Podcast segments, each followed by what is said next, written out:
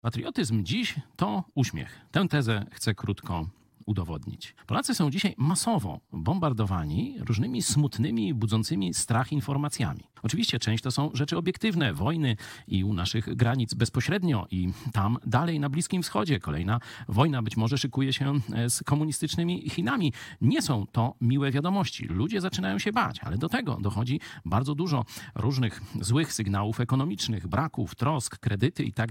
Do tego wojna, nienawiść sącząca się z telewizorów, z polityki i tak.